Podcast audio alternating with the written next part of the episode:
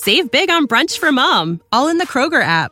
Get sixteen-ounce packs of flavorful Angus ninety percent lean ground sirloin for four ninety-nine each with a digital coupon. Then buy two, get two free on twelve packs of delicious Coca-Cola, Pepsi, or seven up, all with your card. Shop these deals at your local Kroger today, or tap the screen now to download the Kroger app to save big today. Kroger, fresh for everyone. Prices and product availability subject to change. Restrictions apply. See site for details. Thank you for downloading the latest episode of Positively Trek. We could not do this podcast without the support of our Patreon supporters, including Carl Morris, Joyce Maron, and Jim Stoffel. If you'd like to support the podcast, please go to patreon.com slash positivelytrek. Perks include early access to episodes, exclusive content, shoutouts, associate producer credits, and more. Thank you so much for your support. And with that, let's get on with the show.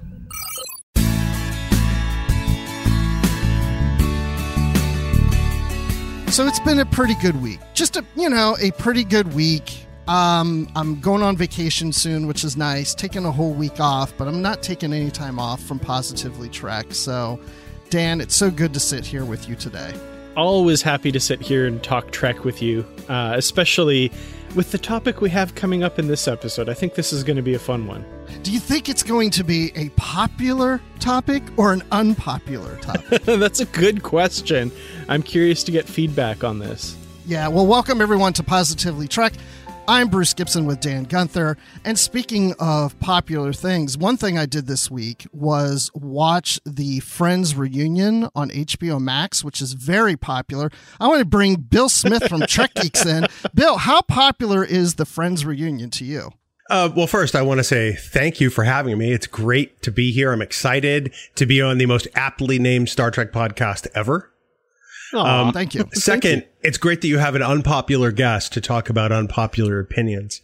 Um, friends, I wish it's so great they're having a reunion to recount how unfunny that show is. That show does not hold up. That is an unpopular opinion. Well, I, I'm used to that. Um, I, I can see that I was aptly slotted in the guest spot for this episode, and uh, I, I, I take my role seriously. Yeah, I, I pay attention to what you say out there in the social medias, so I set you up for that. But that's the theme of today's show: is what are there, what are the opinions out there about Star Trek? Certain things in Star Trek that are popular opinions that we may not necessarily agree with. So our opinions could be unpopular. And we're going to go through that. And what, what better person do that but Bill Smith? Thank you.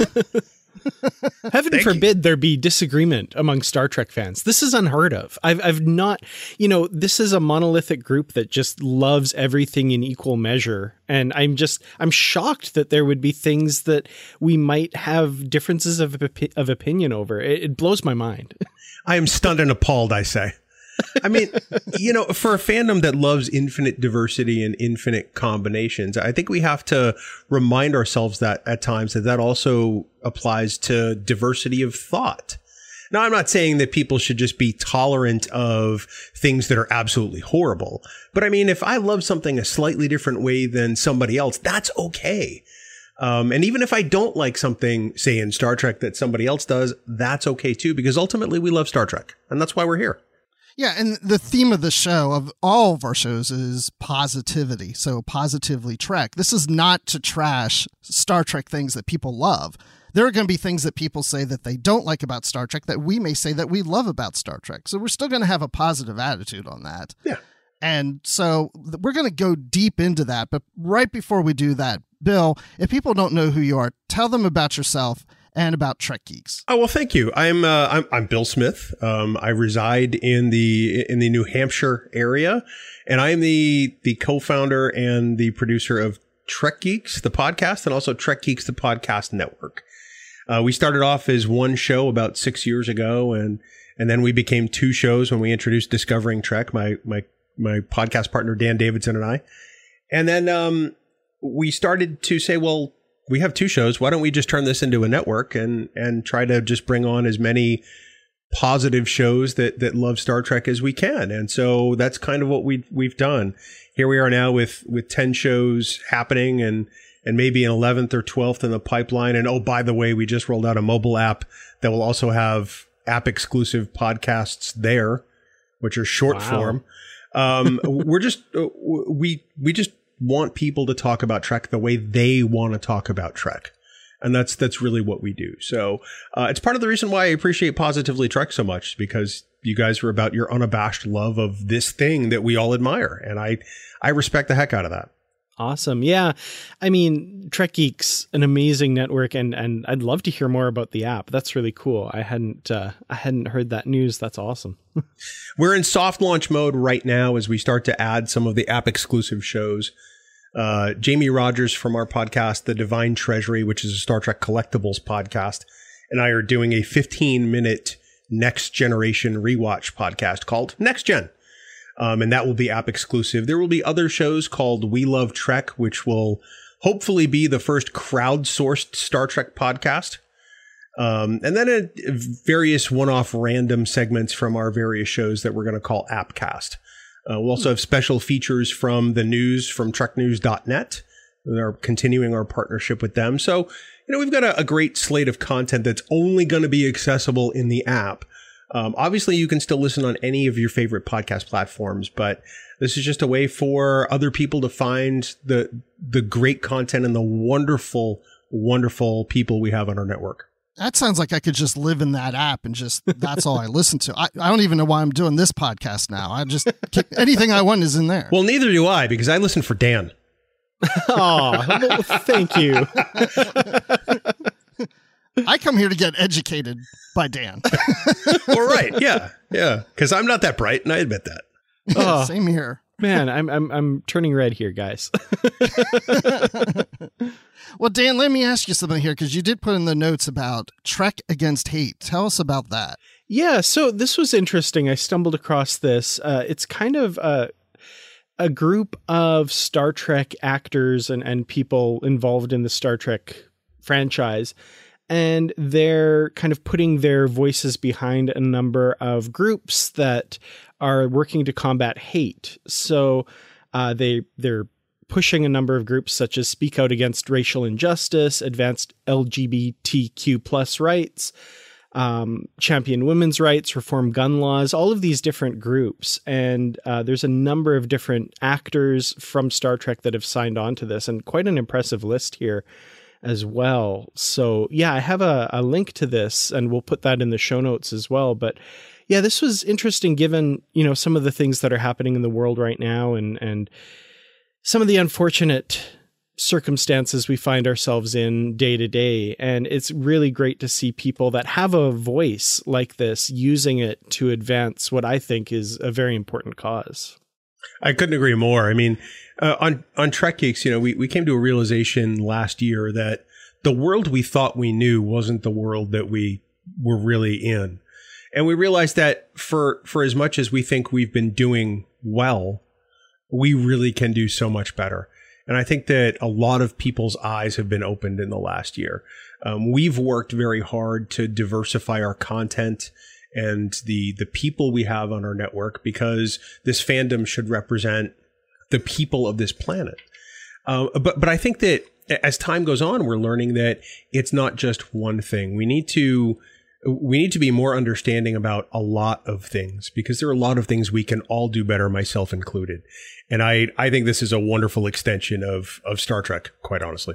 Mm-hmm. Absolutely. It makes me think about what I was just watching. I'm not done watching it, but Woman in Motion, about Nichelle Nichols, and, you know, her getting involved in Star Trek and, and trying to represent African Americans on the bridge, or Africans on the bridge, because we're all talking about a global setting, and trying to represent each continent on the bridge of the Enterprise. And, you know, as time has gone on and as I've gotten older, I used to always believe that things were getting better. And I yeah. still think that things are getting better, but they're not as good as I thought they were. Yeah. That's mm-hmm. the one thing I've learned in the last couple of years. Definitely.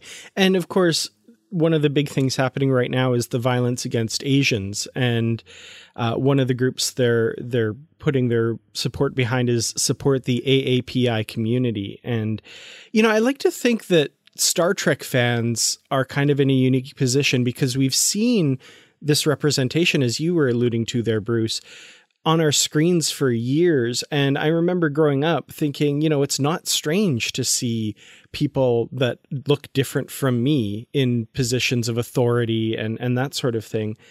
And it's been shocking to find out that, you know, other people don't see that and don't understand that in a way that I, I hope all Star Trek fans do, because of this wonderful representation of diversity and inclusion that we get through the Star Trek franchise.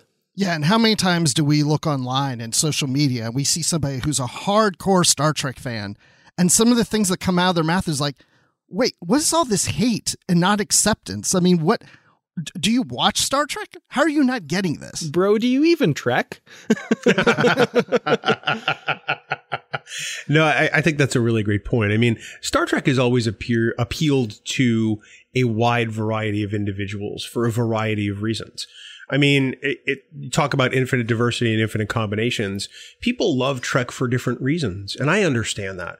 But there's a, a there's a, a really vocal minority of fans that I just cannot grasp and wrap my head around, because it's like, not only did they miss the message, they missed the spirit, they missed the intent. And I it just, it, it makes me scratch my head. I'm comfortable with anybody loving Star Trek that wants to love Star Trek, but every now and then I kind of, I kind of do what my dog does. I sort of tilt my head to the side and have this really puzzled look on my face like, huh? So yeah, I, I, I'm right there with you guys. Yeah, that's like somebody watching Friends and finding it's not funny, but that's the message is funny, but right? No, no, it's not. The Office is ten times the comedy that Friends was. I will agree with you. I'm not that big of a Friends fan. I'm just picking on oh, you, but I do agree. I like The Office a lot better than Friends. Thank the maker, because we were going to have to throw down positively on Positively Trek. Well, let's change subjects then, because you know what? I found out that Canadians also like Star Trek. It's and true. That's a good thing, no. Dan, right? No. No, they don't. This I cannot a- abide. Well, they're going to have to put up with it, because it looks like C T V has been announced that they will be carrying Strange New Worlds and Prodigy. And of course, that will transition over to Crave, since Bell Media owns both. Yeah, absolutely. So yeah, C T V Sci-Fi Channel, which is kind of a, a sister channel of C T V, uh, they've been carrying all of the recent new Star Treks. Uh, it was recently announced that they are all are also getting Strange New Worlds and Prodigy, uh, which is exciting. I did reach out to them via Twitter, the P R department for C T V Sci-Fi, as well as the P R department for Crave, just to ask, because it's not in the announcement, will these both show up on Crave as well? I assume they will, but I was kind of looking for official word. And of course, they haven't gotten back to me on there. But, uh, you know, I'm sure that announcement will come soon, because that's how I watch Star Trek. So I have a very selfish, self-involved, uh, important need to know that information. Yeah, I have every confidence they're going to show up there. I mean, at this point, C T V should just change the name to the Star Trek channel, because uh, I, I feel like it's starting to be all they watch, or all they show anyway. And I'm fine with that, eh? Oh, yeah, I'd be okay. You know, we had uh, in the U S, you guys had uh, M T V, and in Canada, we had a channel called Much Music. Yes. And I always wanted like a Much Trek channel. Like, it's just Star Trek all the time, which I guess, you know, if, if that's all you watch on your Netflix or your Paramount Plus, you can turn it into a Much Trek channel. So there you go. Well, I will plug my friends over at Pluto T V, because they do have a Star Trek channel that's twenty-four hours of streaming Star Trek. So you can oh, go check brilliant. It out there. They have to start showing seasons five, six, and seven of Next Gen, though. Have you, you noticed? Like they, they keep sta- sticking with like seasons one through three yeah. for the most part. Hmm. Yeah, every now and then four, but it, it's rare. But yeah, one, two, and three. Every time I turn on, it's like, oh, look, it's The Measure of a Man again. Now, I love that episode, but... Come on, guys. Every once in a while, I've seen them sprinkle in a Lower Decks episode or a Discovery episode every once in a blue moon. But you never know when it's coming. It just is there. So it's like winning the lottery. Yeah. So you got to tune in every hour just to see. Anyway, I want to get into this whole thing about our unpopular opinions regarding popular opinions of Star Trek. Okay, Dan, I, I'm assuming you have your own list, right? Oh, yeah. I made a list. Okay. I want to know what is on the... T- I already know what on the to- is on the top of Bill's list right now, but I want to know what's on the top of your list. Okay. This is funny, because this is the first one that came to my mind, and it's one of those things where when you come into fandom and join the internet and find out that, like, oh, people don't like this episode. And as an adult, I can kind of see why. But as a kid, when I first watched it, I loved the first season Deep Space Nine episode, Move Along Home. I I really enjoyed that episode. Everything about it, the whole, like, concede at the end, it's only a game, the whole Alla Moraine song. I mean, come on, who doesn't want to hear Avery Brooks going, Alla Moraine, count to four? It's so good. I love that episode. I enjoy it every time it's on. I'm going to second this opinion, unpopular as it may be. And I'm going to say Move Along Home is a gr- not only a great episode of Deep Space Nine, but it is a great episode of Star Trek, period, end of sentence. It evokes a third season T O S vibe. And I am all over it. I'm here for it all day long. And it's, uh, you know, if you want to talk about a bad Deep Space Nine episode, let's talk about The Muse. It's not that episode. Mm-hmm. It's not, it's not Aquiel from T N G.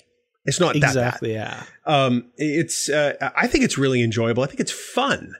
And it keeps our characters inside the characters we know instead of breaking them out of the box too soon, and gives them a really kind of Star Trek-like situation. I'm here for it. Yeah, I mean, when I first saw that episode when it aired, I liked it. I didn't think anything bad about it. And it wasn't until years later that I'm online and everybody's just making fun of this episode and trashing it. I was like, oh, I guess it's not a good episode. I don't know. I like it. My kids, who are not big Star Trek fans, even know that little song, that little ditty, because they'll sing it every once in a while. We just do it for fun. But Bill, I'm glad you said T O S season three, because that's what I always thought. That episode yeah. feels like a T O S episode, which I think makes it fun. So, all right. So we all have the same unpopular opinion on that episode. That's a good one. And I knew, Bill, that was on your list too. So when Dan said that, I was like, ooh, that's nice. We're thinking a lot alike. So let's go, Bill, to what's on the top of your list right now. Well, I'm pretty sure this is not going to be a, a unanimous thing here and on the dais. Um, and this is probably one of the most unpopular opinions that I hold when it comes to Star Trek. Uh, and I'm told that it's wrong. I'm told that uh, I have no idea what I'm talking about. And, I, and I'm happy to be told that. But I still believe that Yesterday's Enterprise is not one of the top ten episodes of Star Trek: The Next Generation. It's an average episode at best. It's a poorly constructed dimensional shift episode. And um, I, I think that it sets up events later on in Next Gen that make absolutely no sense. So if I look at that as sort of the seed of that indiscretion, um, I'm really not a big fan of Yesterday's Enterprise. And discuss. Wow. Wow. Yeah, I, I will say I'm I don't share this opinion. I love Yesterday's Enterprise for a myriad of reasons. Your point, though, about what it spawns later in The Next Generation, I absolutely agree. I think some of that stuff is muddled and ridiculous and doesn't make any sense. And I do have to say, I have one friend uh, to whom I, I, I have shown all of Star Trek. We've watched all of Star Trek together because she watched the Star Trek two thousand nine film and was like, I really want to watch the rest of Star Trek. So we started T O S all the way through, and she is not a fan of Yesterday's Enterprise either, which was shocking to me at the time. And I think you are literally the second person now in my life who is, who has said that. So it's, it's not a completely unknown opinion. So I, I, I get it, because she has articulated her reasons, and they, they, they're very similar to what you said as well. It's just, it's an episode that's nonsensical to me. Uh, people go, well, you know, it's it's it's an alternate universe story. It's like, no, it's not. It's the same universe altered. That's a mm-hmm. it's a very different thing.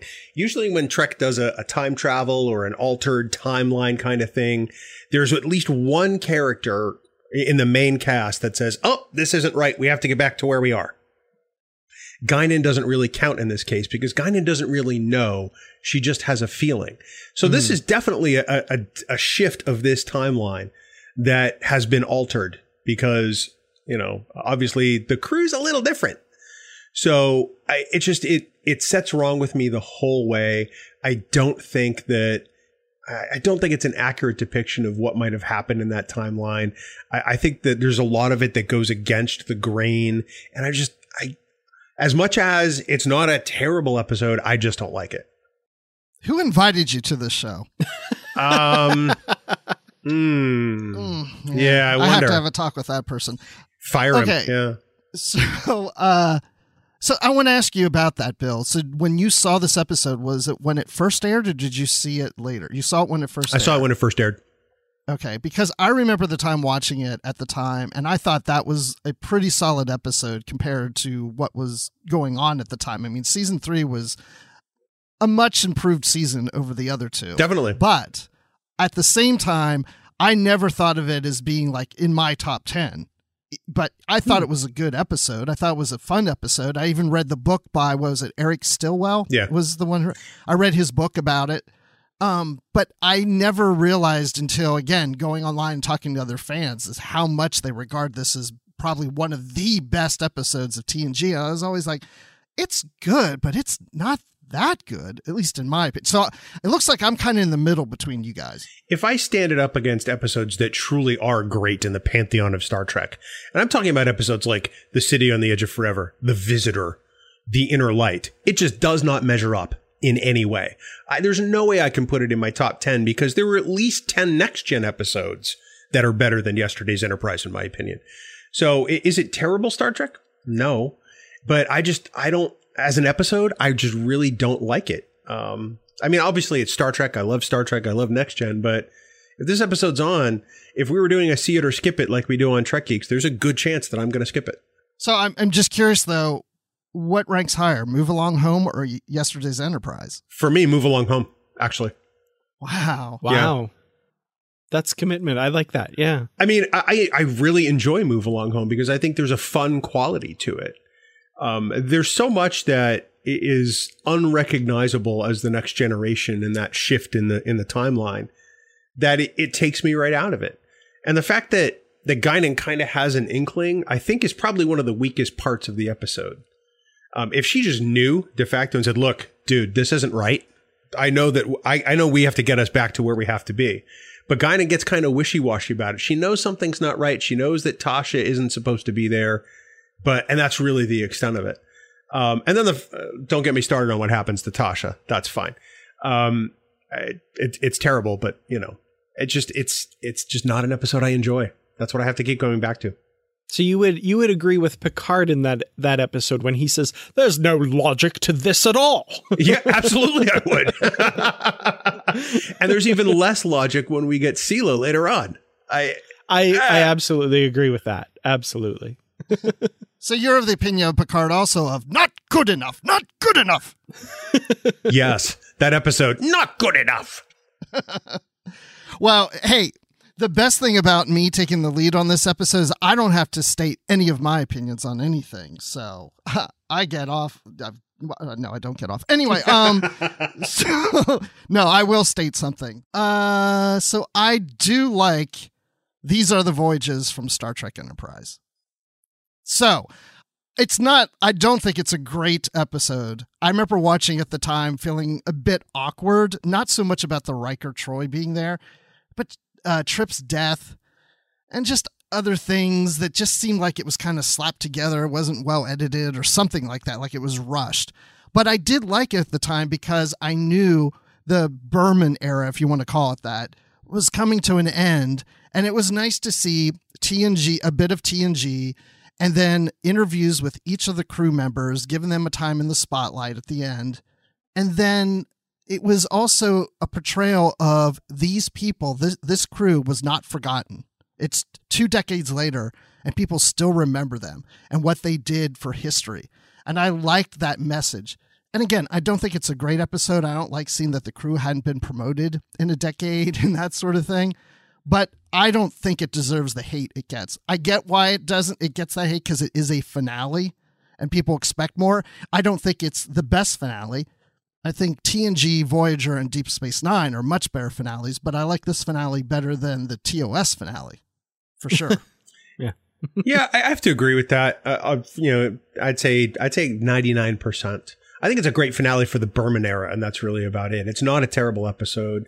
It's really not even a terrible finale. It's just not up to the level of those other ones, like you like you say, Bruce. Um, there are some things I wish they they would have pulled back in that episode.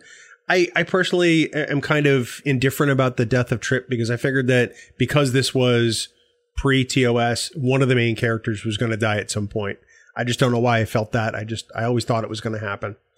Uh, the fact that it was Trip was a little surprising, but okay. But um, I, I, I, I do think it gets a disproportionate amount of hate. I don't think it deserves it, quite frankly, because as an episode of Star Trek, it's really not bad. Yeah, for me, my, my dislike of it, I've talked about it. I'm not a big fan of this episode, but the thing is, I think it is because it's the finale of Enterprise, and it felt like a bit of a slap in the face to the cast of the show. And they've come out, a bunch of them have come out and said that they f- actually feel that way. But the episode itself, with some minor changes, I, I really don't like the death of Trip, but that's that's a creative choice that, you know, we could name a hundred creative choices in a hundred episodes that I have issues with. But its position as the finale is what really gets to me. If this was the second last episode of Enterprise, or even if it was like a special that aired two years later or something like that, that wasn't supposed to be the final episode for this crew, I feel like my feelings towards it would be a lot better. Uh, and also just the fact that all the other shows got a nice big two hour finale and Enterprise didn't. That that always just kind of sticks in my craw a little bit. I wanted a big, nice T V movie to end the, the show with. But yeah. yeah, it does get a lot of hate and probably mostly undeserved.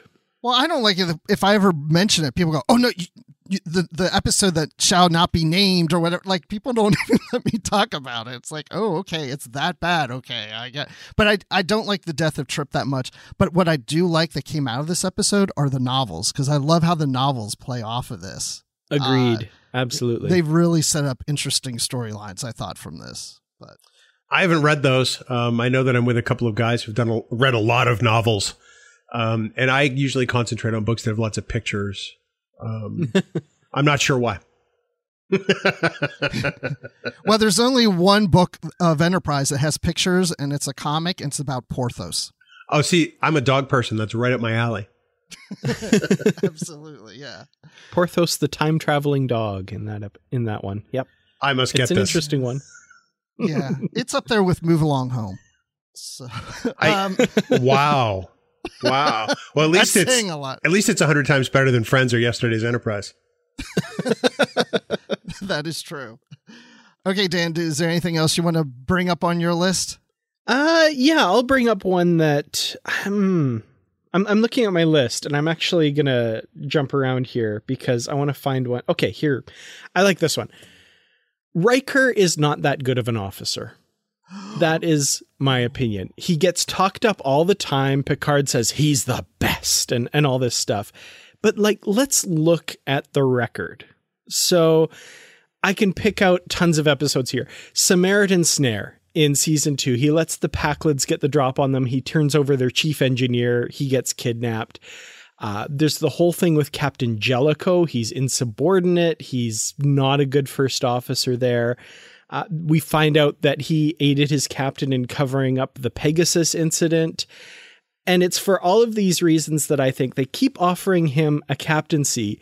But when the Enterprise D is destroyed, which I think is the biggest red mark in Riker's ledger, if you watch that, he doesn't even attempt to, to eject the warp core. They just abandon the star drive section and then crash the saucer section. The next time we see him, he is still first officer on a whole new starship. And I feel like they offered him the captaincy so many times, they would have said, no, no, you have to be promoted out of that position. But because he was so negligent in losing the Enterprise D, they said, no, we're not offering him another captaincy, at least until Titan later, which I still think is kind of undeserved. I think I know why, because if somebody on the council stated what you just said and gave that track record, nobody's going to give Riker a ship. No, absolutely. No, it, it's, yeah, it's appalling when you really look at, at his record. I think he is not a good commanding officer. Now, maybe he gets better and, you know, we see that later on, but man, given his track record as first officer of the Enterprise, I think he does not deserve a command. I'm kind of on the fence about this because there are times where Riker is, is great. And there were times where Riker is anything but. I mean, you brought up Chain of Command, which is always my first complaint about the writing of Riker. You know, they take mm-hmm. him from a reasonably competent officer to somebody who is essentially a spoiled brat with yeah. no regard for the chain of command, especially the eye roll he gives Nichelle in the opening scene. And when, she, right? when he finds that out that he's not really going to get command, like, out. oh, really? Yeah. You know, it's like, dude, rein it in. She's a flag officer. Yeah. Um, I mean, I, I love Riker. I mean, how can I not? Uh, but you're not wrong. Now, in Generations, which, by the way, another unpopular opinion of mine, which I didn't put on my list, is that I hate Generations. Uh, it's the worst Star Trek film ever. Uh, but I-, I thought they couldn't eject the core, which is why they had to separate. If you watch the scene, at at no point do, does Riker ever give the order to eject the core. Now, like every single time it's been ordered up to this point in any episode and stuff, they say the ejection systems are offline. That does not happen in Generations. Geordi says, uh, we've got a warp core breach. He does say there's nothing I can do. But that's that's all he says to the bridge. We've got a warp core breach. There's nothing that I can do. Yeah. We've got sixty seconds or whatever. The next scene, it goes right to the bridge and Riker says, Deanna, evacuate the star drive section and prepare to separate the ship. That's it. There's no even attempt to eject the warp core or anything like that. Further so. cementing my opinion on Generations. Mm-hmm. You know, I, it's funny you say that you don't like Generations, because I almost put that on the list of being a movie that I like, where I feel most people say they don't like. Now, I, it's not in my probably the top half of my favorite movies, but I still like Generations. But I feel a lot of people I talk to say they don't like it. Oh, it's not that I don't like it. I think it's worse than any of the other Star Trek movies, including The Final Frontier and Nemesis. Wow. Wow. Because it fails at its primary job. Bridging the two crews. The other ones have at least a cohesive story, which I'm using in air quotes. Um, but generations, it, generations. Even if you listen to the the uh, the audio commentary from Moore and Braga, it was a laundry list of things that the studio wanted to see, and that's it. And mm. it just it doesn't work. So I'm sorry I, I derailed us. My apologies. No. Riker. I kind of love Riker, but I see what you're saying. Now, I want to go on the record. I absolutely love Riker, too. He's one of my favorite characters. But I have to be honest, if I'm sitting on that board at Starfleet Command that's deciding whether to give him a captaincy, I, there's, there's a lot of questionable things that I'm I'm looking at here. I don't know. I think he's better than a lot of other captains we've met. I don't mean some of the leads in the series, but other captains that... Oh. Have absolutely. Guest appearances. Yeah. So maybe if you rank him compared to others, he looks pretty good. You know? Maybe, yeah, Starfleet just scrapes the bottom of the barrel because they have some really bad captains. Like, that could be. Well, in fairness, I mean, look at Kirk and how many times he violates the Prime Directive just in the first season of T O S. Um, if we're going to use that as our benchmark, Riker's not so bad. Right. That's a good point. Yeah. All right, Bill. Uh, what else do you want to talk about that's on your list? I'm going to skip around my list a little bit, um, and I'm going to head for something str- almost in the middle. And I'm going to say uh, three words that I'm sure will incite a lot of, of Next Generation fans, and that is no more Worf. Seriously, I'm done. I'm done with Worf. That character has had more screen time in televised Star Trek than any other, and that's a verifiable fact. He's been in more episodes of Star Trek than anyone else. His character arc has been so crafted and well-arced that, I mean, there's really little more we can tell or learn about Worf that's valuable. I have no interest in a Captain Worf series. None. I'm done. Show us some of the other characters that didn't get as much screen time. I thought that the examination of Deanna Troi and Nepenthe was fantastic in Star Trek Picard. That's the kind of thing I want to see. Show me Geordi. Tell me what's happened to Beverly, but I'm done with Worf, guys. I can't disagree that much. I mean, I like Worf. If they did come up with a Captain Worf show, I would definitely get excited about it because it's something new and another series. But to your point, I when I heard about these rumblings of Michael Dorn trying to push for a Captain Worf series, I remember thinking at the time, like, oh, can we get somebody? I mean, we've had enough Worf. I, I, to your point, I need somebody else. We've had Worf in two series. We even had him, his grandfather in one of the movies. Like, we can get beyond Worf and maybe explore some different characters. Yeah, I, I can see that. This is funny because those of you listening who might have heard me on Literary Treks talking about this kind of phenomenon, it, it, my thesis is that Star Trek is the story of Worf, simply because, as Bill, you said, he appears in more episodes, has more screen time than any other character.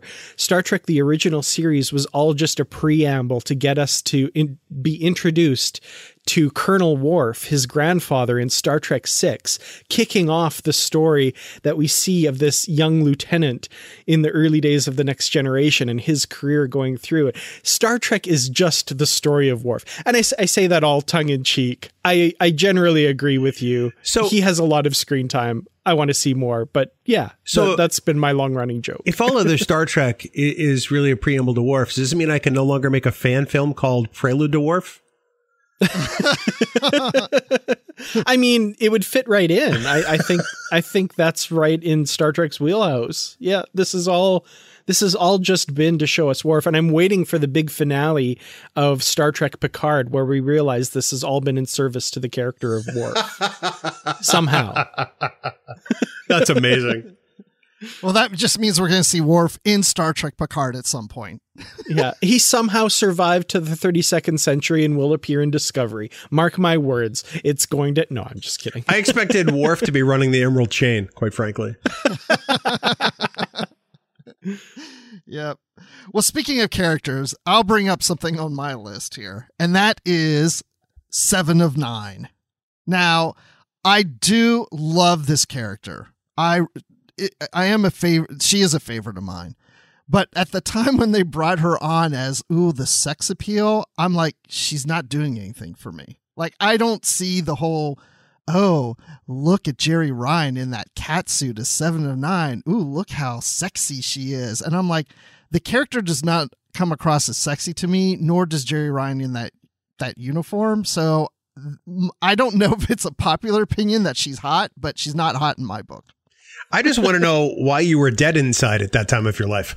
I had just gotten married. I um, I I can't disagree. Um, it it was horrible the way the whole situation was handled. Um, and I'm talking about, you know, Jennifer Lean, uh, you know, being essentially dismissed from the show in favor of uh, the person who would eventually be Jerry Ryan. Um, I. It, it says a lot about the Berman era that that was the decision. Um, it's it's unfortunate. Yes, we did get what became eventually an amazing character thanks to the writers and thanks to Jerry herself. But the rationale and the impetus behind it is really one that I think rubbed a lot of Star Trek fans the wrong way. And I think if if we still talk about that history openly and honestly, it should. Mm-hmm. Absolutely. I mean... You know, Jerry Ryan, obviously an attractive person, and putting her in a ridiculous cat suit meant to attract the male gaze and all that stuff. But talk about something that's just completely out of left field with regards to what this character is supposed to be. That's where I it really falls down for me. I mean, I was a young teenager when Voyager was coming out, and of course, I thought, you know, ooh, great to see sexy curves and stuff. But, you know, looking back on it and going like, what is this character supposed to be? And, you know, seeing a, an interview with Brandon Braga where he says literally the words, we had the idea to bring a Borg onto the show. So I thought, why not make it a sexy Borg? And I'm like, that was your thought process? Like, that was the creative input that went into making these decisions? It blows my mind. And I'm, I'm, I'm, I'm slowly putting the soapbox away. I'm not going to get all ranty, but it just, it really, it's, it's disappointing. It's pretty gross. And, uh, yeah, I, I don't like that. I don't like what Jerry Ryan had to do for that character to make it like, oh, we want to get fifteen-year-old boys really excited about this show. Speaking as someone whose heritage is half Canadian, that was the most pleasant soapbox I've ever heard in my life. I was just about to step up onto it, but I didn't quite. I was like, okay, no, no, no, no. This isn't, yeah. But anyway. If you're trying to make Jerry Ryan as Seven of Nine sexy, I think she's more sexy in Star Trek Picard than she was in Voyager. Hell yes. Yeah. Absolutely. Well, because I think the character also has come into her own since then. You know, I, I think the other problem was that, you know, she was this, you know, former Borg, or let's call her an X B, since that seems to be the terminology now, on, you know, so, so trying to discover her humanity, which, I mean, happens at least once a series. And she became that character. And it just, there were times where it was way too forced.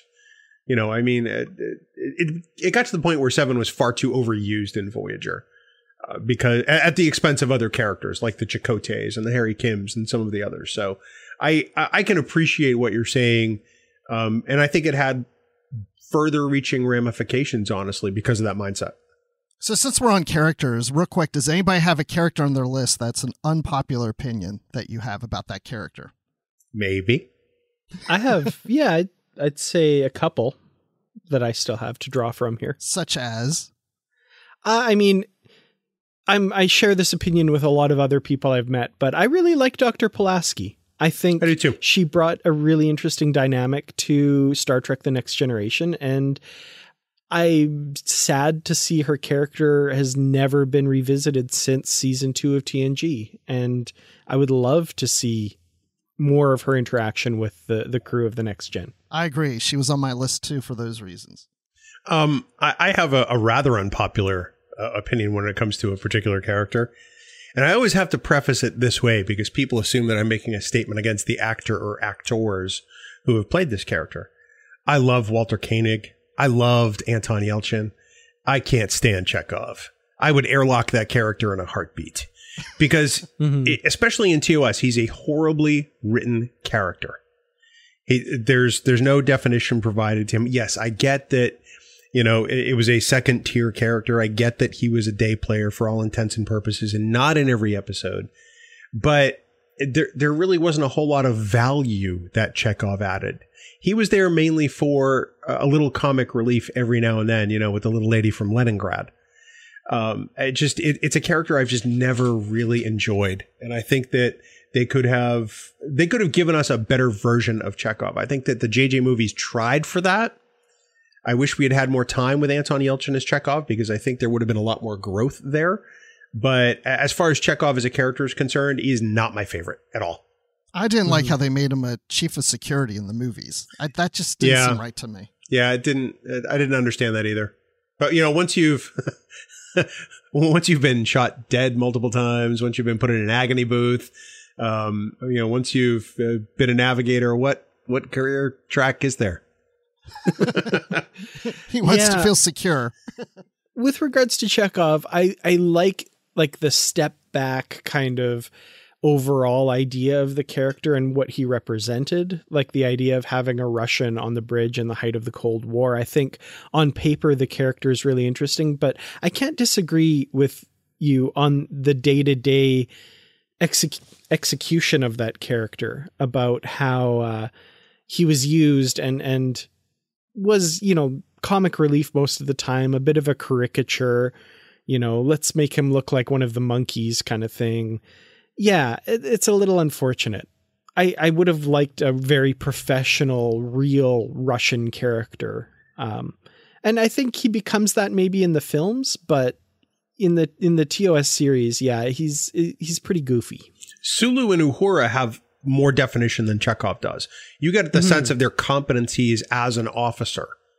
Um, you know, uh, with Chekhov, you never really get that because he's just the young kid. And I mean, we know why he was brought in, because they wanted a younger presence there. Um, and they gave him the mop top for a reason. So, I mean, I understand it. I just, he's, he's not my favorite character. I mean, I like the character, but I remember watching T O S and thinking, why did they write this character in when they weren't giving enough lines to Uhura and Sulu? Why not just beef them up more? Why did they have to bring somebody else in? Now, I know the reasons why, like the monkeys and all that, but still. Well, I mean, and that kind of piggybacks on one of my other unpopular opinions, is that as much as people want to think of the original series as an ensemble cast, it was not. Mm-hmm. It was three stars. That was the ensemble. It was Shatner, it was Nimoy, and it was Kelly. And that's the way it was. The other actors, as much as we love them and as much as they became part of an ensemble in the movies, were not in an ensemble cast in the sixties. And I think that the fandom tends to look at that with, with rose-colored glasses to some degree. I love the moments we get with those characters, but I get why we didn't get enough of them. It's because they they were background, honestly. Yeah. Absolutely. I agree one hundred percent. I've heard statements of Star Trek was the first series to have an ensemble cast.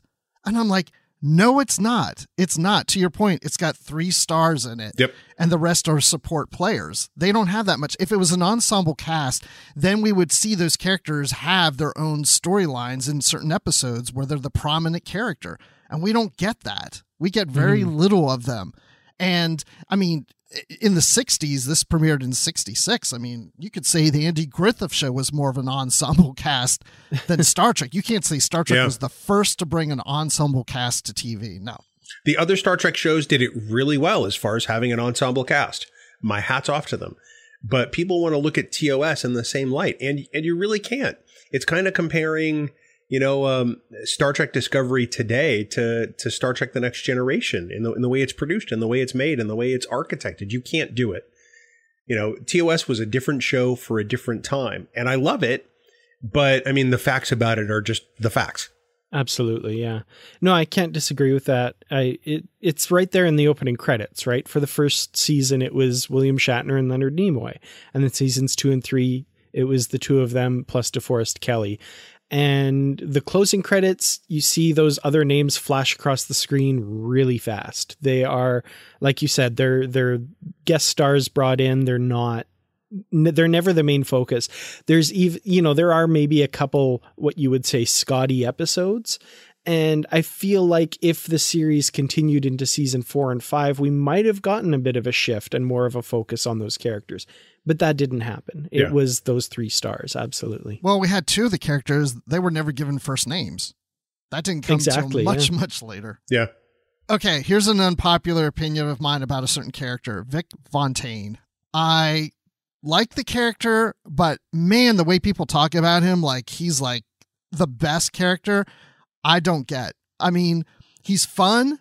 Yeah, you can go and visit him in the Hollow Suite and, hey, Pally, yeah, let me give you a bit of advice or whatever. That's all cool and stuff. But man, people talk about like he's like one of the best characters of Deep Space Nine. And I'm just like, he's okay. Yeah. Interesting. That, that's funny. Yeah. I'm, I'm when I haven't seen a lot of people saying that he's the best character. That's funny. I, I, I see a lot of polarization on him because I hear a lot of people that are like, I can't stand Vic Fontaine. And a lot of people that like, like him fine. So um, that's interesting. Yeah. I mean, I, I really like Vic Fontaine and, and I think he's a great addition.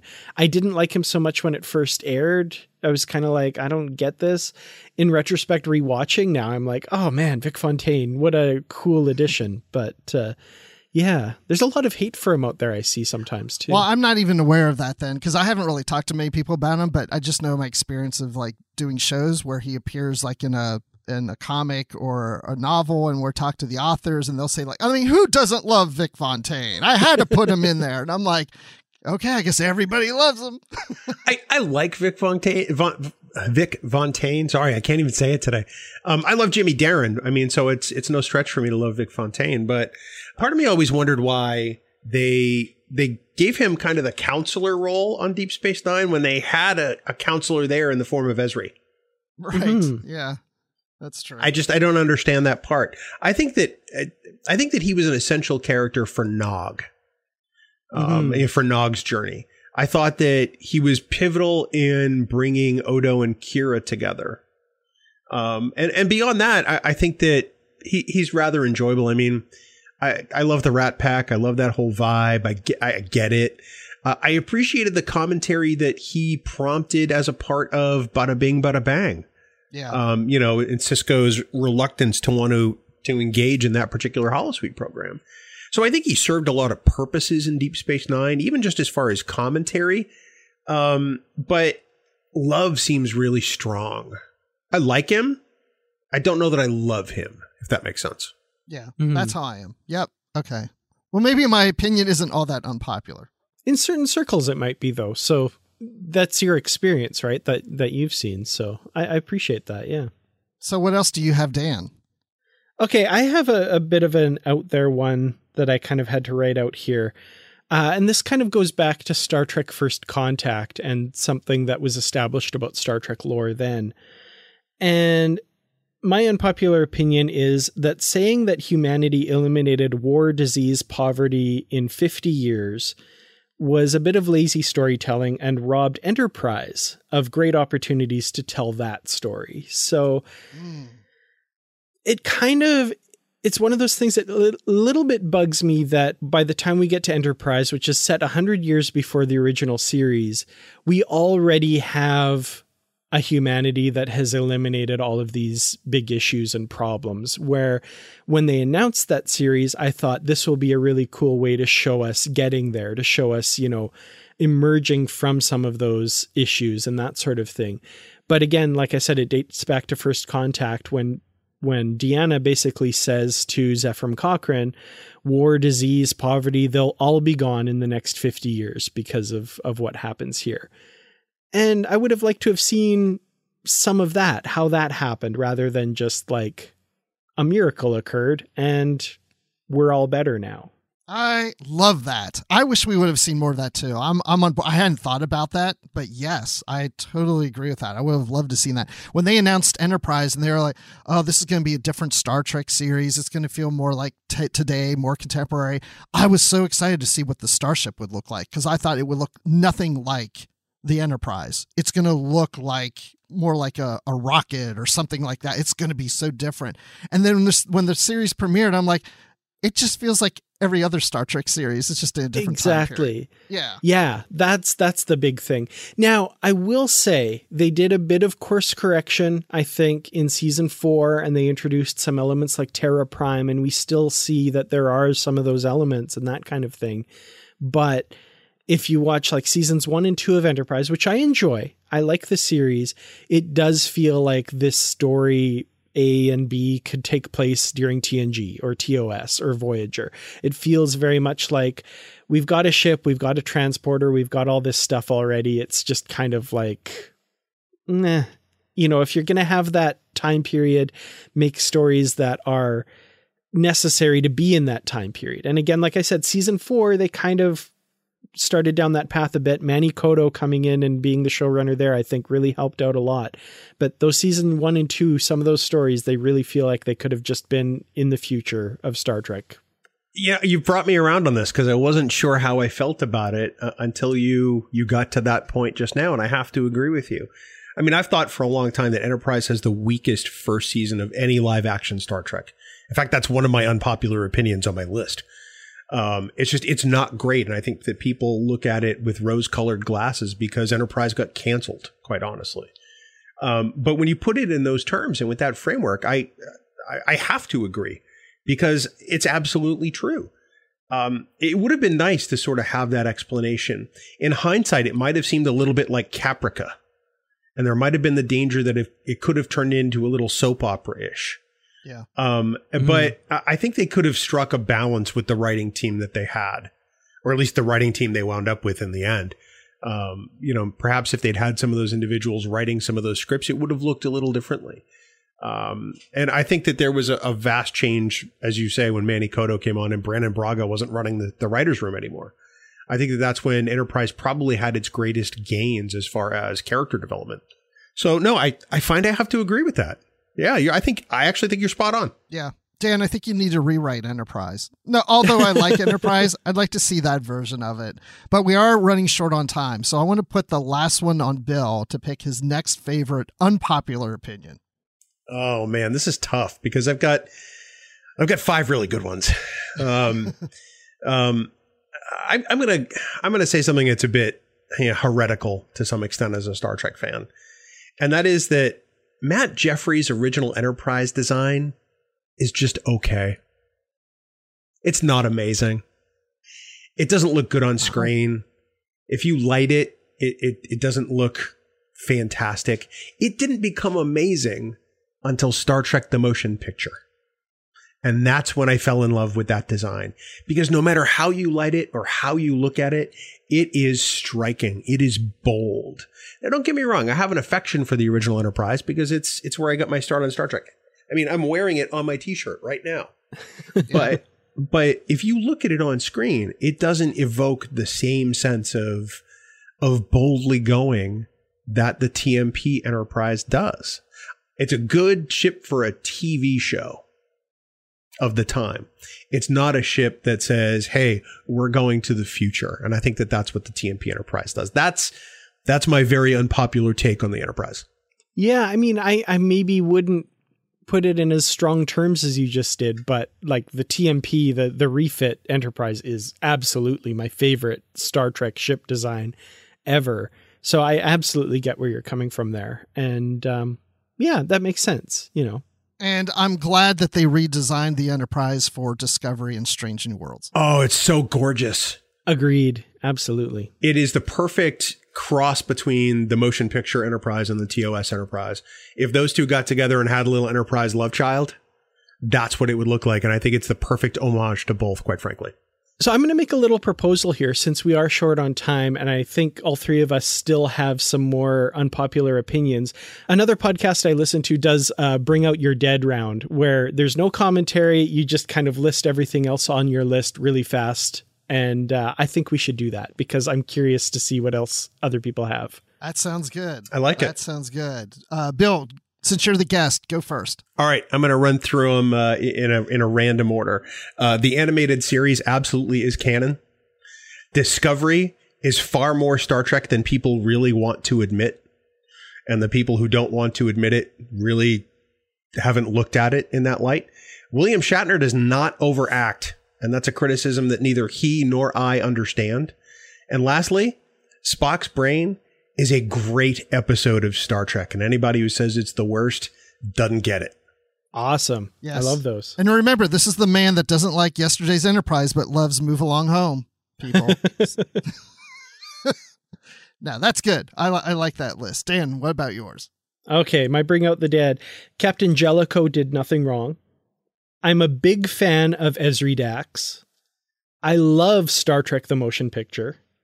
The Prime Directive is immoral. Star Trek is not sci- hard sci-fi. And I love Keiko and her relationship with Miles. Wow. I love the one you saved for the end. That is awesome. Dan Davidson would have some words for you. Interesting. Well, maybe we'll make that an episode sometime. I agree with just about all of that, actually. So I think we're all on the same page for the most part. So maybe our unpopular opinions aren't that unpopular, you know? At least not among us. At least among us. Okay, real quick. Um, I like Star Trek Into Darkness quite a bit. I like Neelix. I probably like him more now than I used to. He's grown on me even more. He's he's a character that's really grown on me.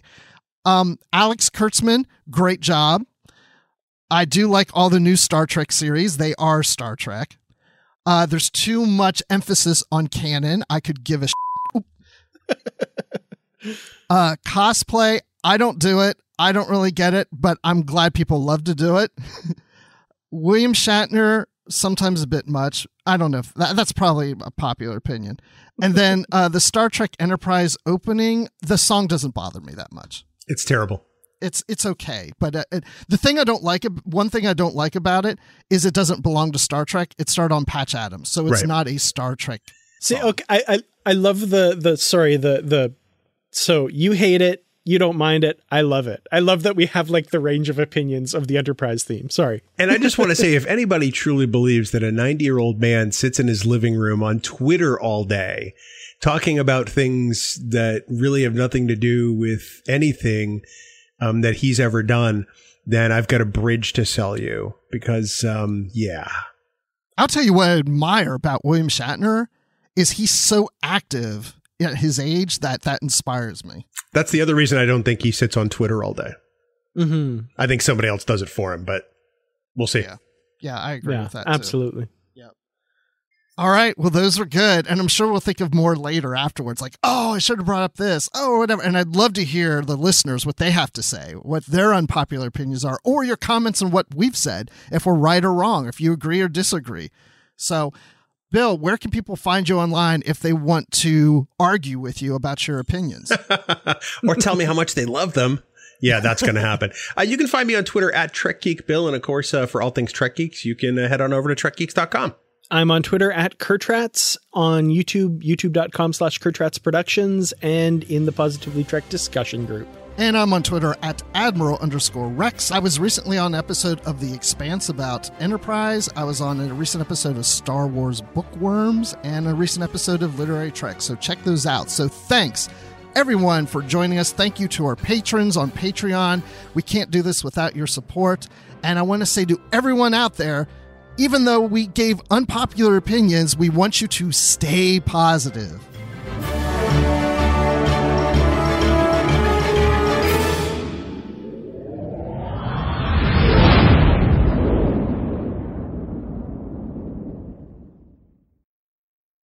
Save big on brunch for mom, all in the Kroger app.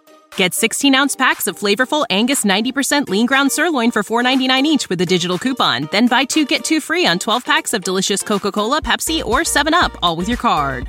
Shop these deals at your local Kroger today, or tap the screen now to download the Kroger app to save big today. Kroger, fresh for everyone. Prices and product availability subject to change. Restrictions apply. See site for details.